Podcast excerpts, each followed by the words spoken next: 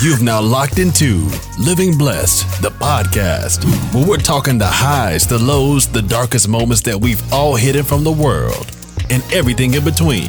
This is the moment of truth. This is why we're living blessed. And now, your host, Jovan J. Palmer. What's going on, everybody? Welcome back to another edition of Living Blessed, the podcast. I'm your host, Jovan J. Palmer, and as always, we have people, special people, coming on the podcast sharing vulnerable and transparent moments, and I have no other than a long time. I can't even call you a friend. You're like a sister Yeah, now. it's been a while. What we've known each other was like brother and sister in Christ, but I hate mm-hmm. that line. I really hate that line because it's like you're.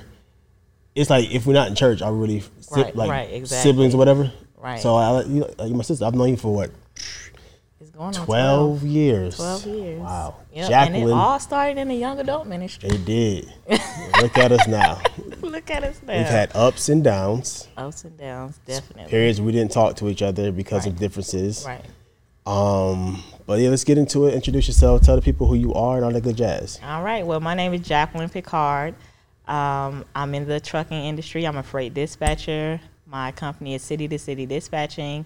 You can follow me on Instagram at Jacqueline underscore city, the number two city. Um, you know, like like Jovan said, we've been knowing each other for 12 years now, and um, it's just been a dope experience to see one of us grow Both of us. well, actually, it started off with one of us because I was paying attention more to you guys. Really? Yeah. I mean, this is what I don't talk about. So it's like I was paying attention to you guys because it's funny that we were just talking about imposter syndrome. Mm-hmm. So the whole time I was like, dang, they're doing better than me. Because at that time I spent 11 years on the MARTA, taking a bus, walking to church, all this stuff. And I'm like, dang, it seems like everybody's doing better than me. So I would look at you guys like, okay, I want to be around y'all more because I want to learn how to do certain things or I want to build my confidence or something like that. And eventually that's why I fell off. I fell off because I just didn't feel like I fit in. Now, Yeah. have you always felt like that in life? Mm-hmm. Really? So date me back to the first time you've experienced that feeling. Like you may have not known it was imposter syndrome, but you just had that feeling like I don't fit in. Date me back to that time and let's walk us through a journey of what imposter syndrome has been like for Jacqueline.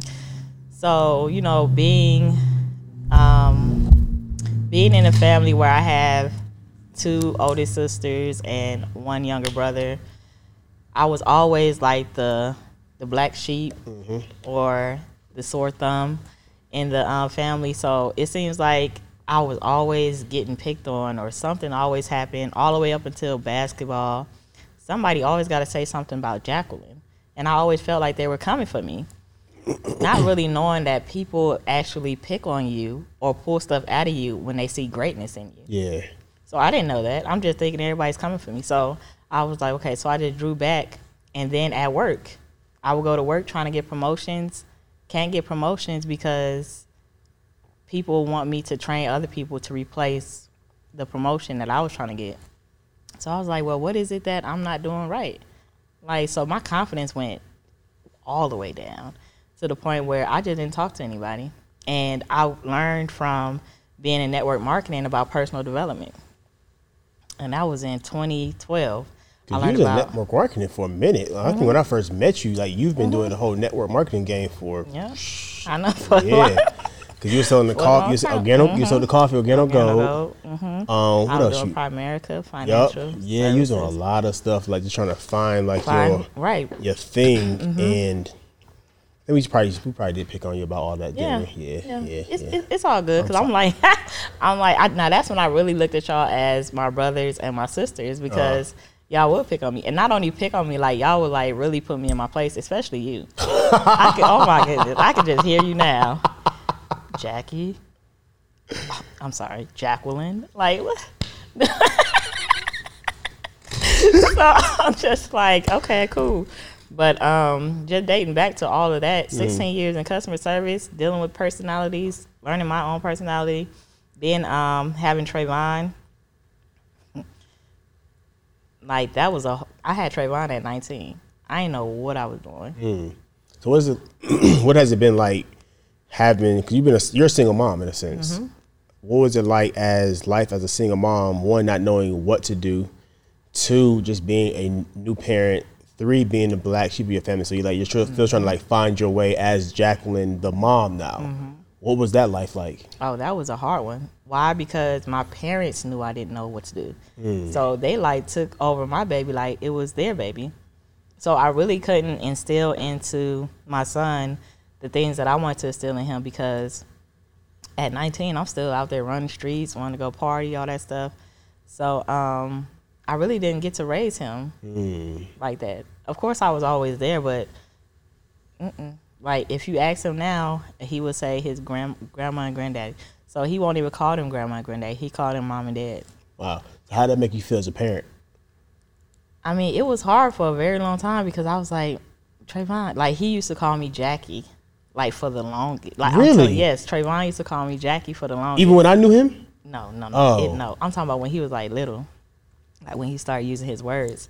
He used to call me by my first name. Why? Because he heard my parents call me Jackie. Mm, yeah. So if he heard my parents call me Jackie and not go to your mommy, he's gonna call me Jackie. Right. So I had to get him out of that, and then I was just like, man, who am I? like who am I? Like what am I supposed to be doing? Like, and that's when I really started to pray. Just one prayer. That's it. God, who is it that you created me to be? Why? Because that was important to me because I I lived so long trying to find myself in different things, um, in different relationships, and I just didn't feel valued. I didn't feel like I was valuing myself. I didn't feel like I even loved myself. So I was just trying to just move around and do what I could. But um, yeah, like I think that Trayvon, my son, like that situation hurt me the most because I carried him for nine Yeah. months. I carried him for nine months, and other people get the privilege to raise him. So mm-hmm. yeah, that that one hit hard. So what was so how did you get him to start seeing you as mom? What were some of the things that you needed to change in yourself to say, yo, this is how I need for you to see me as mom? Well, even till today, like Trayvon, me and Trayvon's relationship is more like big sister, little brother type thing, in a sense. But um, I just try to instill in, in him like work ethic and um, how to just take responsibility of things. But me and him, we still have fun. We still play. Um, we play basketball together and all that good stuff. I let him be independent because that's what my parents did for me. I didn't have any structure. Yeah. So Trayvon really doesn't have any structure.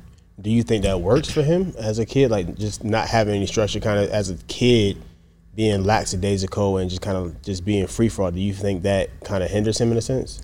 It does hinder him because it hinders him in the classroom. Hmm. Because in the classroom, when he gets bored, he feels like he can just do whatever he wants to do.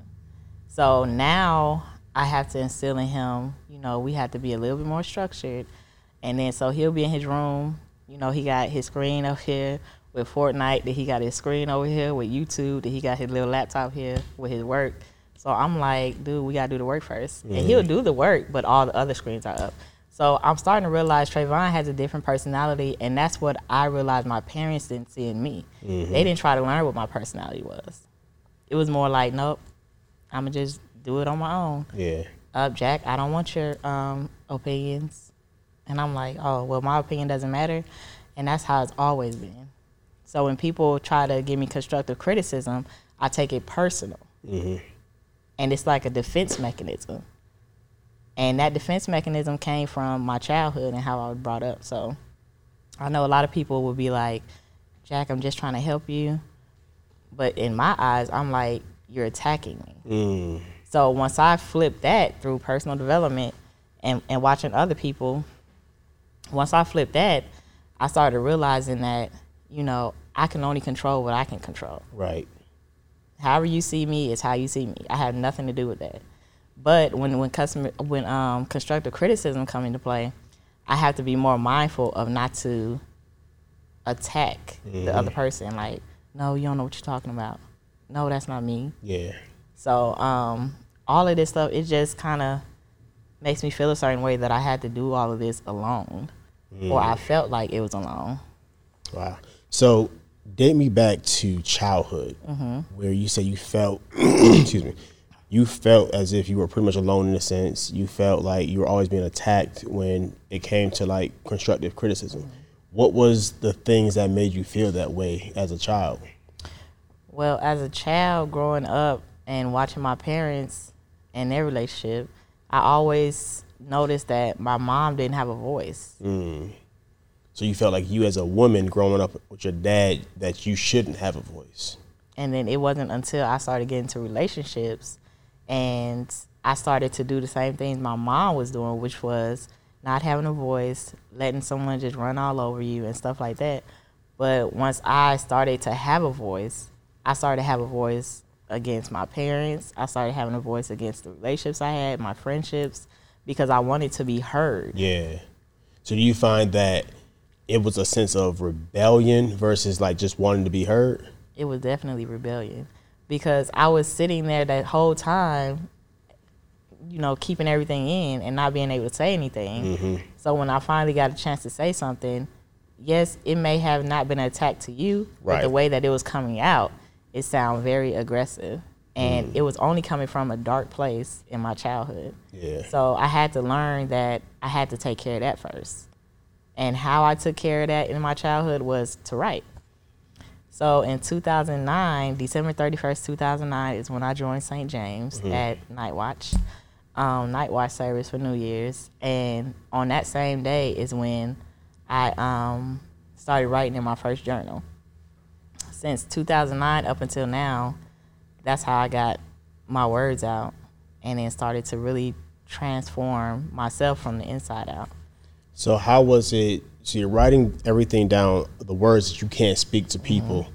the words that you want to speak to people but mm-hmm. can't because of either you feel that they're in a position of authority and you can't speak to them the way you, you feel like you need to because they're a parental figure or they are somebody you look up to. So you're writing down all these words that you want to get out, these words, these sentences, these cries and all this stuff. Take me through the moment where the words on paper became the words in my ear. Well, that started. That had to start when. I think my last little bit of of being in the young adult ministry. Um, and the reason being is because we had a lot of young adults at Yeah. that time, and we were able to open up and share different things. And being in that space with you guys, I was opening up a little bit more and a little bit more. But it wasn't until I stopped going when I started to realize that, man, let me just write my parents a letter. Now somebody could read it. And then so I wrote my dad a letter, and I wrote my dad a letter, and he was just like, we're both grown. Um, I don't need you to write me a letter. Um, just do you, basically.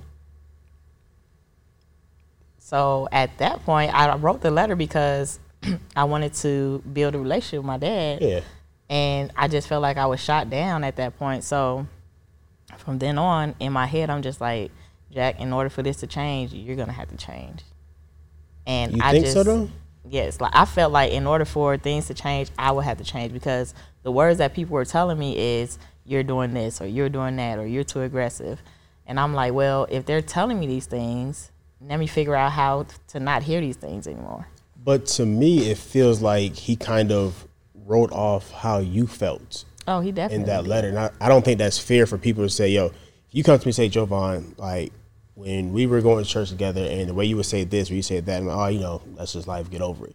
I'm basically writing off how you feel about the situation and not really like being intentional on trying to understand why you felt that way or even try to be apologetic as to how I was. So do you feel like that hindered you and your dad's relationship when he kind of wrote off how you felt, even though you kind of wanted to just like, well, that's just how he feels? Well, I felt like he now put up a wall.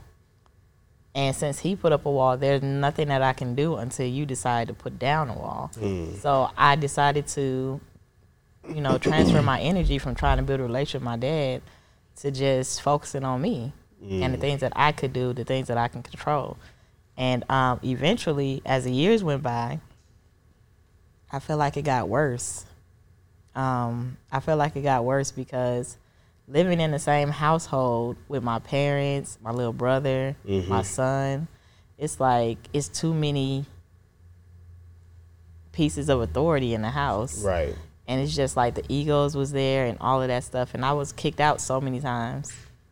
Like I was kicked out so many times because of my voice. Like I really wanted my voice to be heard. Mm-hmm. So it was a lot of arguments and stuff like that. But even then, I just I still to this day sometimes, Jovan, I feel like I'm still alone.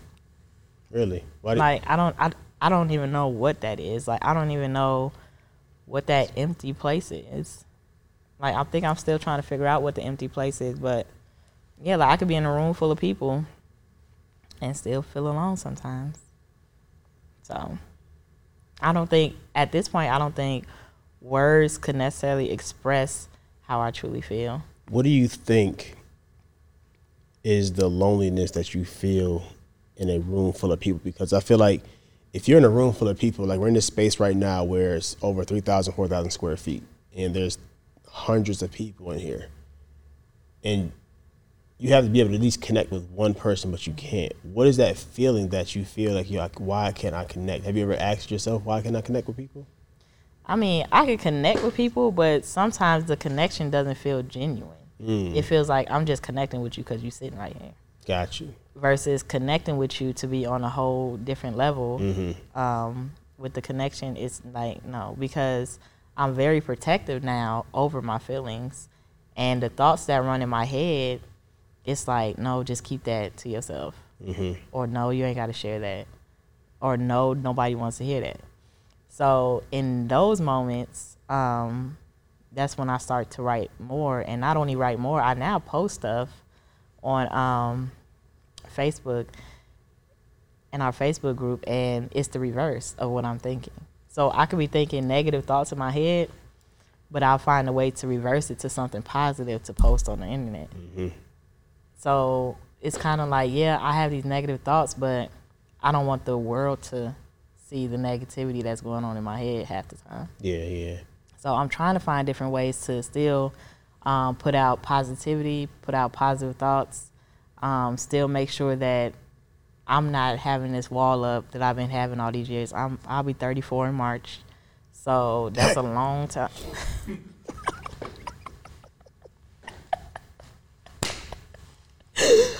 Wait, I'm sorry.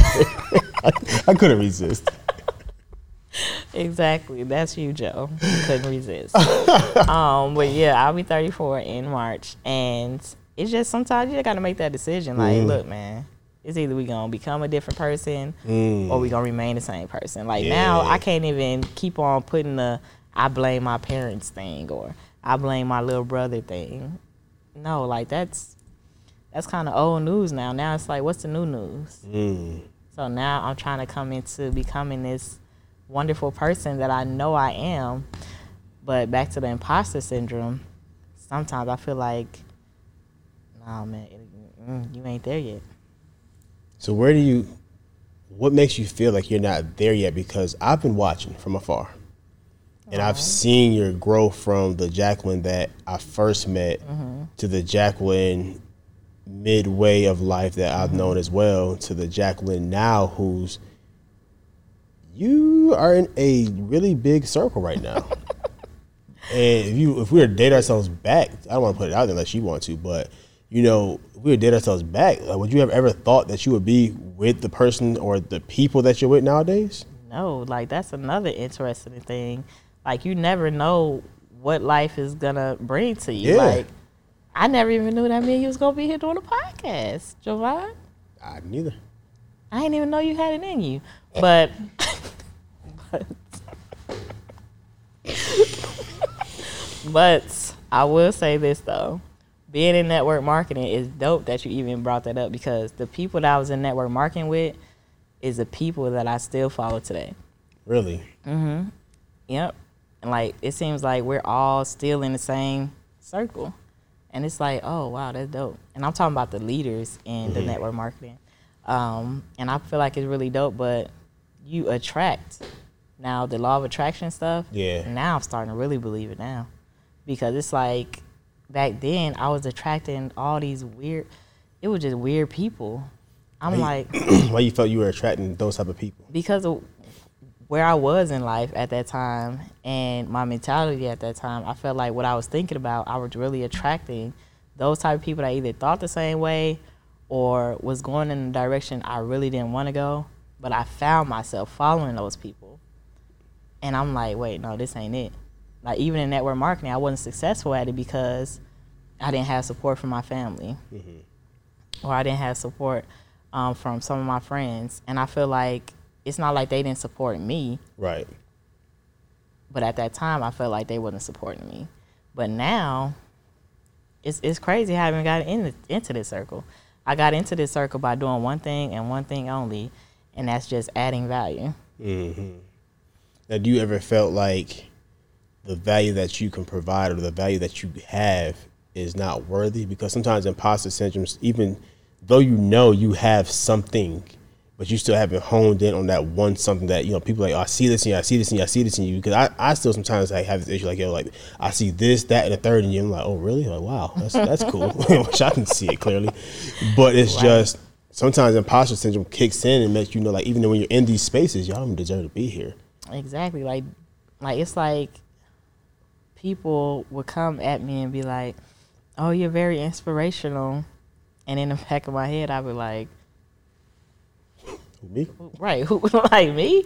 I'm like, "Well, I'm just me," but they don't know I'm just me. Mm-hmm. So I guess what they're seeing is the woman that I become to be from when I first started, when you first met me till now. Yeah. It had to have been some changes because of the responses that I'm getting from other people that have just met me or been around, seeing from afar or whatnot. And I feel like it's really dope because I'm now believing that I'm becoming Yeah. Yeah. by the words, the positive words. Because remember, I grew up hearing negativity. Yeah. So now that it flipped and I'm now hearing positivity, I'm like, oh, And it's like a war inside your head sometimes where the negative things that you've once heard before and mm-hmm. then now the positive things you're hearing it's just you don't know how to balance it to mm-hmm. where how do I filter out the negative stuff that I once believed about myself, the negative stuff that I once thought to be true, to now using this positive energy to like really like continue to just what manifest the life that you mm-hmm. really want. Because where we both are, I never would imagine us both being there at all because we both been just trying to figure it out. Mm-hmm. Like you know my story, you see my journey, mm-hmm.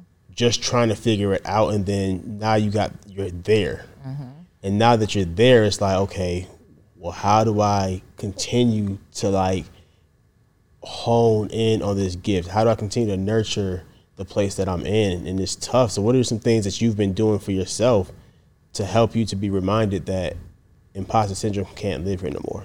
um, getting in the room. I think that's our favorite thing to say. Get in the room, get in the room, um, get around the right people, um, invest in in in the information that's gonna shift your mindset. Yeah. Like it's a mind shift, a, a, a mindset shift now. It's not about me holding on to like you did the um, live the other day about letting go. I think up until this point, I've been letting go, but I've been letting go little bits and pieces at a time. Now it done got to the point where now I'm taking in all of the personal development, all the books that I read, and it's just coming out. So I'm choosing, even though I have negativity in my head, Yeah, I'm yeah. choosing to speak positivity. So it's a battle between me and myself Mm-hmm. in my head. It doesn't have to be a battle between me, myself, and you, because you don't know what's going on in my head Right. and that's how it's been since the first time you met me till um, when I made that shift. And it has to be a choice that you make. Gotcha. And I'm choosing to grow and become because the circles that we're in, the people that we're around, we have no other choice but to level up. Yeah, yeah, for sure. So earlier you mentioned about the types of relationships that you've been in. Let's talk about those relationships and what they were and how you were affected by them. So those relationships, like again, it goes back to my mom and my dad's relationship. I used to see um, my mom have no voice. She didn't speak up for herself, and not only that, I used to see a lot of whether it was verbal abuse or physical physical abuse. Mm-hmm. And in my head, as a young little girl, I just thought that was just love. It's my mom, my dad. I guess that's how they love each other. Mm. So me being me, I went out into the world and ended up in the same situations. Really? At 14, I experienced domestic violence. At 14 At years old. 14, ninth grade in high school, How old was the guy you were dating? 16. Okay. So let's let's talk about that relationship for a little bit. Like what led to the liking of him and what led to you kind of just staying in a, a abusive relationship? Well, that was my first relationship ever, so I was super excited to even have a boy like me. So um, I stayed there because I felt like somebody was hearing me. I felt like somebody really cared about me and not just pushing me off. So, you know, we went everywhere together. So it was like, that's how I felt in that relationship. So even when he did something wrong to me, I still stayed because I didn't have nowhere else to go. Mm-hmm. So why not stay? And as I continue to grow up, I realized, shoot, my mom stayed. So what's the difference between my mom and me? So it went from that relationship to the next one, and then to the last one, and it was like, no, this ain't it. So you kind of just repeating a, a pattern It was definitely a pattern. domestic violence relationships, where it's like I go in, you hear as long as you hear me, I don't care what you do. Yeah, yeah, and then and then and then I would label it as we're in love. Hmm. So what's like, what did, was there something inside of you that say, yo, this can't be love? Mm-hmm. What was that awakening where you said, yo, this is not love? I can't be in this no more. Did you even stop dating for a while? Well, um, when I had my son in 2007, I decided to get out of that relationship with his father because I didn't want my son to see the domestic violence. Gotcha. So um, I jumped on a plane for the first time, leaving Milwaukee to come here to Atlanta, and that was that on that relationship. But then the same thing happened again, and the last time with my um, with Max's father, um, that's when the shift really changed. I, I never had a relationship after that, and that was in 2018. And the shift happened then is because now I have two sons. I have a son that's coming, and then my oldest son. And I was like, Jack, you don't love yourself. And oh, when I started to realize I didn't, it's not like I was looking for, well, I was looking for love, but I was looking for love in all the wrong places. I never, not once until that moment, was like, Jack, you, you don't love yourself. So I went this whole time thinking that love was in this person or love was in that person, and not one time did I ever look within to find love. You mentioned a second kid. Yep, Max. So Max is three now. Yep. So Max you have is a three. third, a second child Yeah. that you Max. birthed. Yeah, That's three years old. that's Maxie Max. Everybody knows Max. You I don't know Max. Oh, you didn't see Max? Never in my life. Oh yeah, I can't bring Max here because all this stuff be messed up. Yeah, we can't. We, Absolutely not. I don't own this stuff. Yeah, so I have Max, and the thing about Max is, um, so Trayvon's dad is in prison, and I really feel it. Sometimes I even think like, dang, it's my fault. Why How did I bring? How did I bring? Not that part, but the fact that my sons don't have their fathers. So I'm like, dang. They didn't ask to be here. One, Mm-hmm. so they're here without any fathers. Yes, it's the father's choice to not be there or whatnot, but as my as their mother, I'm just like, dang, I have both my parents, but y'all don't have both of yours. Yeah. And Trayvon's father, once I left Milwaukee, he was like, if you leave, then I'm not gonna take care of Trayvon. I left anyway, because again, I don't want Trayvon to see what we were going through. So I left, and he kept his promise. He didn't take care of Trayvon at all. That's cool. But then I had Max in 2018, and his father passed away December 5th of 2020. And now I'm like, what is going on? like, what is going on? I don't understand what's going on. And that's when it really hit me like, it's you. Like it's you. Like you have to take the baton and run with it. It's you that's gonna be the one to break these generational curses. It's you that's gonna start something different. So I had to own up to that. And sometimes we're in a position where we don't want to own up to our calling. Hmm. We don't want to own up to our, our our responsibilities of becoming that person. Like you said, your word of the year is becoming. It's a lot of responsibilities on becoming. Absolutely. And I have two sons. I'm a woman. I'm not a man. So therefore, I'm gonna treat them like I treat anything else. I'm gonna nurture them. So, um, yeah. So he's three. Um, he's a really good baby, but in him is different between Trayvon. Trayvon, his grandparents basically raised Trayvon. yeah, yeah. Now with Max, His mom is raising him. his mom is raising him. And now his mom is in a place where she's focusing on becoming and the personal development is starting to kick in. So mm-hmm. all them years that I was doing personal development is starting to kick in now. So Max has more structure than Trayvon ever did. Hmm. Do you ever feel that Trayvon may regret that he didn't get the structure that you could have provided to him? Because Trayvon is coming into his own, in like individual self, but he's coming into his own by realizing what it is that he likes to do and what he doesn't like to do. He's a homebody. If you want to find Trayvon, Trayvon is in his room. Hmm.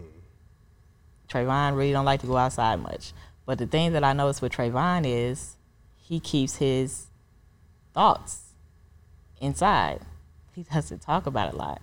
So that could potentially be an issue. Why do you think he hoards his thoughts inside? You think that's a trait he picked up from you? Mm-hmm. So now that you, you recognize that that's a trait he picked up from you, do you feel like the thing that helped you can help him? So now what I do is because again, my parents never came up to me and was like, "Jack, are you okay? Jack, what's wrong?" Or, "Jack, I love you." The only time I hear "I love you" from my parents is when they're about to go out of town or something. But with Trayvon, I make it my business to ask him, "Are you okay?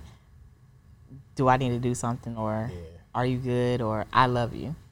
So um, those are the little things. It may seem little to other people, but it's huge to me because I never heard those words. And those words make a big difference, especially for a 14 year old.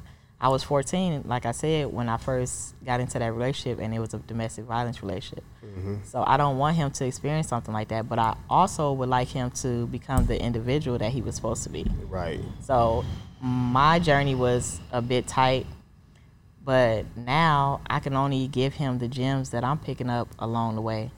So that's what I'm doing now with him. Got you. So now that you're in this transitional phase, do you, like you still feel you're transitioning, mm-hmm. right?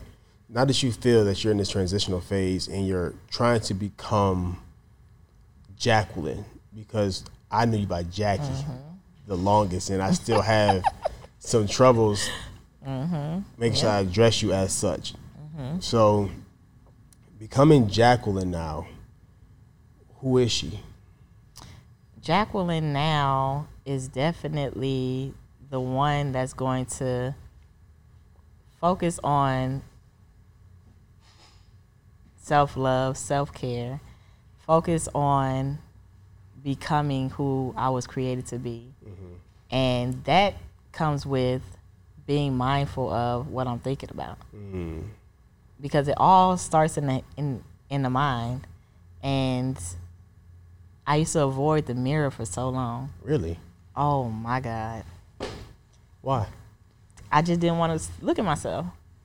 I would like like I would work in the retail store and I would bypass the mirror as much as I possibly could. You did not like looking at yourself. Yeah, I just I just saw imperfections. really. Mm-hmm. So it was like a lot of. I can't even call that self love. A lot of like self hate Yeah, going on. a lot. So what do you think made you hate yourself so much that you couldn't even just Because look at I yourself in the believed what people were telling me. What were some of the things people were telling you? that you're not gonna amount to nothing, or you're not good at this, or even at work, um, you're not qualified enough, or my my dad, um, uh, you're not a good parent. And I'm like,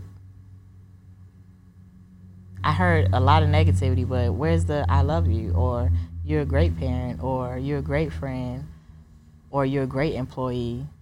Like, I didn't hear none of that stuff. So, how can I become successful and do great things when, if my house is telling me all this mm-hmm. negativity, why do you think I'm gonna go outside my house and believe that somebody's gonna tell me something positive? Yeah. So I would like bypass anything that was positive and I would just hone in so tightly on the negativity mm-hmm. that it became or what I thought I was at that point. Even going to these conferences and being in those type of rooms, I didn't feel successful. And now today, being in these rooms and being around success and having people come up to me and say you're an inspiration i'm still like can i really get to the next level? Like feel do i really have it in me? Like can i really do this like like now i feel like now i have the responsibility of making sure that what i do will always be an inspiration to somebody So you feel like right now you're kind of at the glass ceiling. I just can't punch through it right now. Like, uh, You're punching, trying to punch at it, punch at it. But you just still feel kind of stuck at this level of Jacqueline. Yeah, because I feel, I feel like if I punch one more time, the the glass is gonna shatter. Got you, but it's more so finding the, it's like if the glass shatters, it's over with. what do I do? Ooh, what do I do now? so I Nah, think I'm at the point That's where good. I'm like, ah, do I want to shatter the glass? So it's like now it's like you're not really punching it. You're kind of yeah, just like, like, chipping t- it. Like yeah, like I'm like, I'm uh, I'm gonna crack it, but I'm going to like right because if you if you if you hit it one more good time, it's, it's gonna, gonna shatter. So I'm, let me just slowly chip Yeah. at it, or let me even draw back a little bit. and that's what I did. I Mm. drew back. I drew. That's exactly what I did. I drew back because now I'm like, I don't think I can do that. I don't think, I don't think I have it in me to go to the next level. So it's imposter syndrome. It's like another level of Yeah, imposter like syndrome so kicking in. before it was a negativity thoughts Yeah. of what my parents was telling me, but now I'm in the room and it's like, mm-mm, I don't think, I don't think I can get to that level, or I don't think I'm ready for that level. So that's why I'm just like, man, what do I do now? So that's why I'm just chipping at the glass. I know what I know. I know who That's I crazy, am. right? But it's like if I hit this glass and it breaks, I don't know what's. So I guess it's the fear of the unknown. I don't know what's gonna happen once this glass breaks. Now we're not in a position no more where we have a cap. We don't, we don't have a cap. Yeah. Hey, reach for the galaxy, fall amongst the stars. like But like just like we're thinking like we just when you get to the stars. and that's where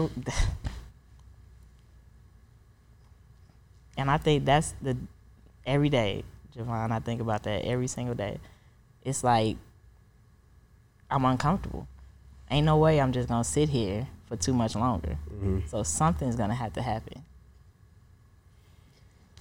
What's the something? again i have to get up out of my own head. Like i really have to now i have to find a coach.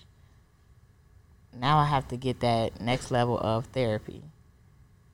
Now i can't just sit here and write in my journal anymore i have to invest in myself i have to invest in who i am i have to invest in my self-love now i'm loving jacqueline So you're loving her.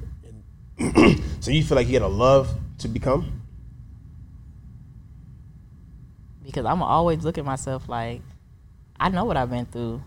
So it's like, uh, It's just it- it's not even that big. It's like it's like it's not even that big anymore. it's not. It's not. It's like, uh, It's just like very minute, and we I feel like we make our situations and our predicaments a lot bigger than they are for no reason.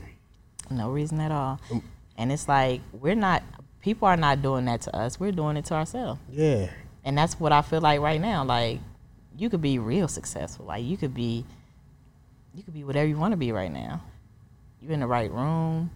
You with the right people. But you're keeping yourself back because of the insecurities that are still within yourself. Like once that glass ceiling break, I also think that I'm afraid of if my parents gonna feel like I'm better than them. Wow. Cause I know how my parents could get. So, and that's another thing. Like my little brother, like I feel like if he's gonna be like, oh, "You think you better than us?" Da, da, da. Like all this extra stuff that I got to deal with. It's So just a how do whole you- nother level extra. How do you deal with that? Like, is there like a way that you? Because I feel, I feel a type of way about that as well. Like moving up to the next level and the people that you have to leave behind. Mm-hmm. It hurts a little bit. It does hurt because it's not like I'm doing this on purpose. yeah, yeah, yeah. It's just something that I have to do to continue to get to the next level. And I guess that goes back to what we can control. We can't control what other people feel about us. If they disown us, then So be it. but we can't be like ah for y'all to keep owning us. We just gonna sit right here. Nah, we can't. I think I figured it out, Jacqueline. Like we can't do that because if we continue to do that, now it's like, dude, I tell myself all the time, if God ran the tape back when I go up there with the pearly gate, with the pearly gates, and He run the tape back and be like, "This is what I have for you," but instead you chose to sit still. Ooh, I'll be so hurt because we're here, we're chipping at the glass. Jovan, we wasn't chipping at no glass. Is that the the first step? I'm trying to tell you. So now that we're chipping at the glass, it's like, yeah, it's it's it's it's over now. Like we just whatever happens happens. But I know one thing though. Once that glass break, I'm becoming a better person. I'm becoming who I was meant to be. I'll be in the right rooms, learning new things. And it's like they always tell us, um, in order to attract, you have to become that person. And right now, I have to become somebody because I'm sitting over here at the E complex. I'm not sitting over there on a bus no more. I'm not sitting there crying, trying to figure out why me. Not one time did I ever say, why not me? What? I thought that was crazy how people would say, why not me? What are you talking about? But now, why not me? There's strengths in me that are strong enough that will take me to the next level. Everything that I need is inside of me. And that's what I'm chasing right now. Whether people want to talk to me or not, that's fine. But the right people will talk to me. The right people will want to listen to me. Mm-hmm. Or the right people will give me the right advice. It just sucks that along the way we may lose some of our family members. We may lose some of our friends. And I guess that just come with the territory of success. They say it's mm-hmm. lonely at the top. Yeah.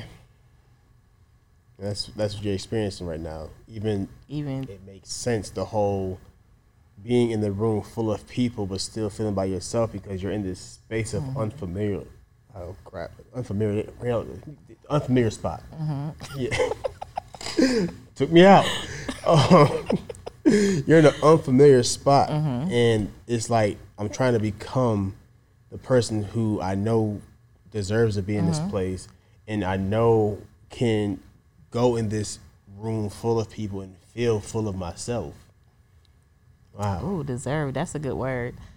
Sometimes I don't even deserve to be, or I don't feel like I deserve to be in the rooms that I'm in. why don't and you feel like you deserve that And it's like, I've been fighting so many years, and now it's like, now it's like, why me mm. again? Why me Because I didn't ask to be in nobody's room. I didn't know what was gonna happen in 2020. I'm just being me. But I guess the path that I was on brought me to where I am today. And it all makes sense now. Every piece that I dealt with in my life is coming together like a jigsaw puzzle. Mm. Like the picture still is missing the pieces of the jigsaw, but I'm starting to see the bigger picture. They say in order to see the big picture, you got to remove yourself out of the picture. And that's when it happened for me. When I took myself out of the picture frame and took a step back and started to look at the big picture as a whole. So, all that said, How in the heck do you get into trucking? Out of all things. Well, my dad was in trucking for um, now 20 years. So Mm-hmm. my dad always been in trucking. Um, and it's quite funny because I never thought I would even be in trucking because my sister was killed by a truck driver Really? mhm, on 75 here in Atlanta uh, in 1998, September 11th, 1998. She was um, her taxi that she was in. She was 16 years old. So the taxi that she was in on her way to the air- airport, the um, driver behind the wheel, the 18 wheeler, hit the back of the taxi cab and it blew up. So she passed away instantly. Um, but her body was burnt. About 95% of her body was burnt. So that was my first, or that was my parents' first child that they lost, and it was a closed casket. So then I was like, I ain't think nothing about a truck. That was the only thing I knew about a truck. My mom, to this day, she don't like to be around trucks, but now she's traveling around my dad in a truck. But this situation came in 2020 when my dad was like, you know, um, there's dispatchers that dispatch us in trucking. I'm like, okay, what you telling me this for? I'm like, what you what you telling me this for? But then I was like, man, let me go on YouTube and see what is he talking about. And right then, I just started to really dig into freight dispatching from YouTube, and I came across Alex Burton, Alex underscore Good Energy, on IG. I came across his page, and I'm like, why are they why why is people out here really looking into trucking like this? And I'm like, he's not even a truck driver. He don't even have his CDL. Like, what is this? I'm like, what is this? And then I really looked at it like, that's when I saw ET. I'm like, oh shoot, Eric Thomas. Now I was familiar with Eric Thomas. I'm like mm-hmm. Eric Thomas, and then that's when I was like, okay, well let me dig more into Alex. And then I bought his course, the dispatch mastery course, and I took that dispatch mastery course and I took it to heart because it meant something to me because of the fact that I started to think like, well, maybe I can use trucking to get closer to my dad. Mm. You still And- reaching and- back out for that relationship. Yep. And then ever since I took this course, me and my dad been talking about trucking. We'll talk about all types of stuff. And I'm just like, wow. But not even that. I took this course and even the people that the students that we have and that's keep on coming in, I feel like it's my responsibility to make sure that they're good. I don't know why, but it goes back to that love thing. And it's like I just want to continue to give love in any way that I can. And like I said in the beginning of the um, podcast, the one word that I can take with me is add value.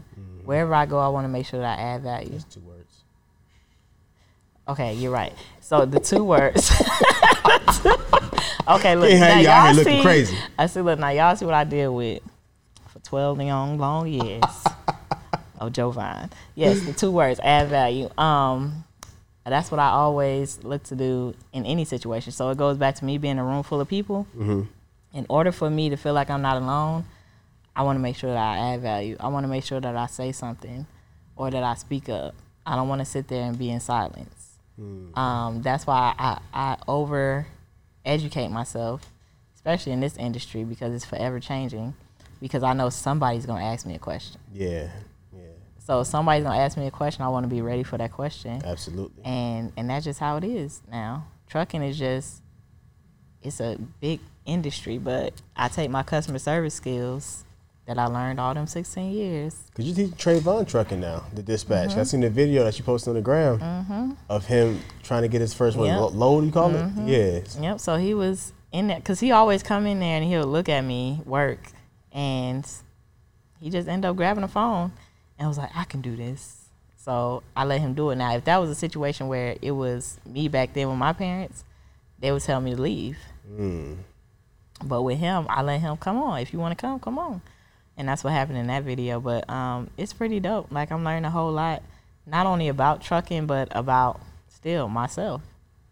Still myself to this day, because I'm not perfect. Yeah. nowhere near perfect, but I have to, I have to take what it is that I have already and accept that I'm a good person. Accept that I'm a loving person. Mm-hmm. Like, it's easy to just hold on to the negativity. That's easy. Yeah. Why is easy? Because now I can use that and be like, oh, it's because of this. Oh, it's because of that. Mm-mm. So yeah, it's it's just a daily, a daily journey for me, Jovan. Sarah, one last question. Mm-hmm. Let's talk about your lock journey. Because you haven't always had Oh, locks. I didn't. Oh, you're right. I had my puff, my Afro puff. Had the Afro puff, and I know typically when people lock their hair up, it's it's symbolic for them. Mm-hmm. Yeah, so with the lock journey, well, before the lock journey, I went from having my afro, like I said, and then I did a big chop Yeah. one of them years, and I had a, a short fade, um, and that was pretty dope. I was like, "Ooh, I could just get up and go," um, but then I was like, "Okay, it's it's just too much. It's either in a ponytail all the time, or I just didn't feel complete or pretty. I just felt like I was looking young out here with a ponytail. So I did one more big chop, and then after that, I was like, okay, we just gonna lock it up. But with the lock journey, it's more maintenance. I didn't know there was gonna be more maintenance to maintaining my locks. But even in this journey, I'm starting to fall in love with my hair. I'm starting to fall in love with who I am. I'm in the mirror now more. So it's just a lot going on with the lock journey. It'll it just turned four years, December twenty second of last year. So it's four years now. So I mean Trayvon, you see that he got locks. Thank God. Um, that was a hair journey too. That was a hair journey too. My man went from uh, having a Jheri curl to I hated you for that. dude. You didn't have to come for my son like that though. I didn't. I came for his mama. Oh. Because you allowed for that. Look, I mean, he had it slick. I thought. He, I mean, he thought he was doing good. He wasn't. I, I know. my man. boy. My boy went out bad. He did, especially coming across. That's why you ain't never seen him after that. He was like, "Ooh, I don't want to be around Jovan." Like, Don't trip can't out, fin- I'm sorry. No, it's not. Some things you just can't forgive. Like it's just you just He's still him. my boy. Oh, I'm sure. I think y'all the same height now. No, he taller than He you. look like he might be taller than me now. No, but like I mean, that was a journey in itself too. Mm-hmm. I guess we were just experimenting with Trayvon's hair.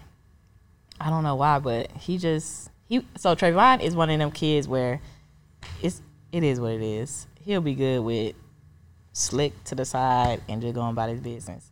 Now it's like, mm Now I want to dress this way or I want to dress that way, and he's coming into himself. So now in my head as a mother, I'm like, oh, is it now time to get him around men and mentors and stuff like that at 14?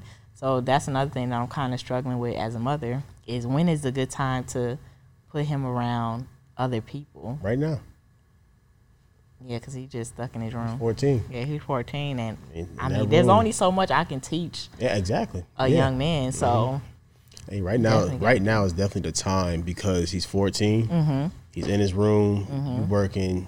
You got Max now, so you're trying to care for two boys on your own. Mm-hmm. correct. And there's nothing against single moms at all. Mm-hmm. I love them to death, but it's just there's certain like it's that that glass ceiling. Mm-hmm. You've reached the glass right now, and it's now to kind of like not give your son off, but just kind of pass the baton to somebody who can really nurture the manhood Mm-hmm. that he needs to have nurtured inside of him.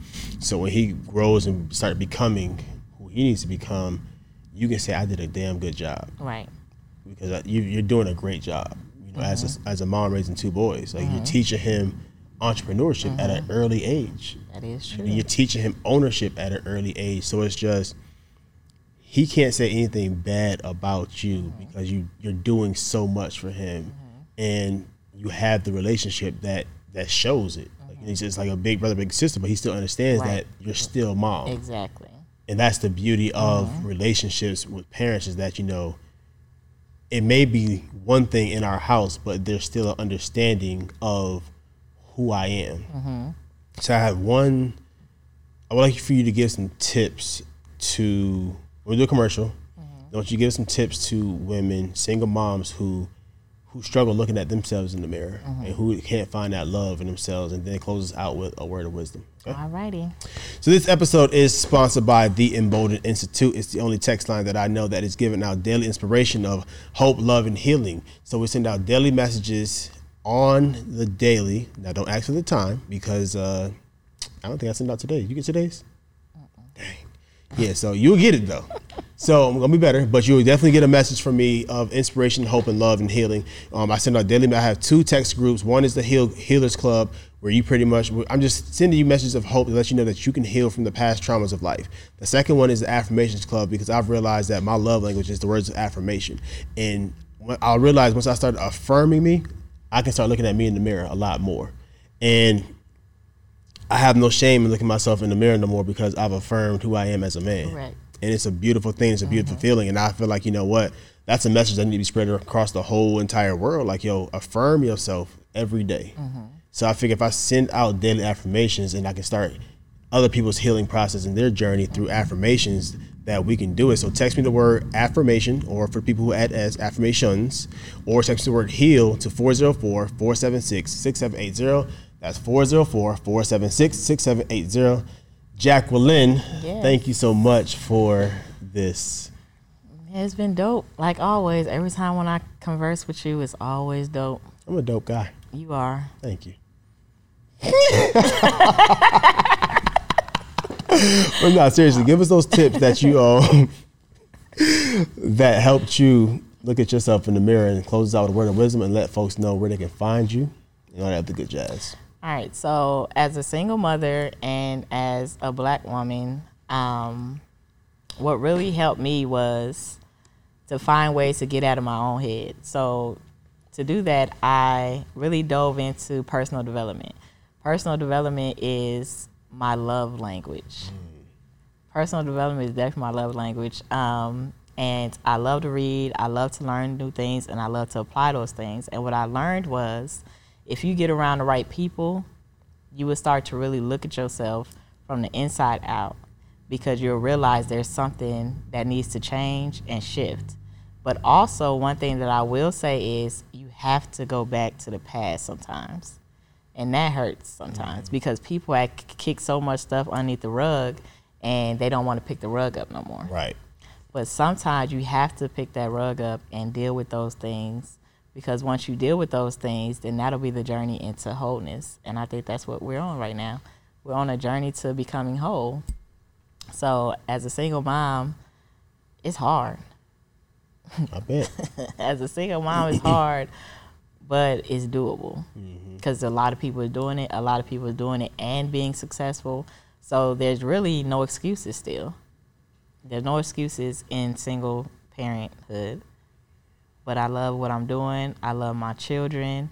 I love who I'm becoming. I love the friendships that I'm still establishing and the old friendships that I thought I lost, but I did not. And this is a prime example of my good friend Jovan. Oh, you thought you lost me? We've been friends for 12 years, and I'm super excited to be here in this room with you. Um, but yeah, that gym, that gym is self love, self care.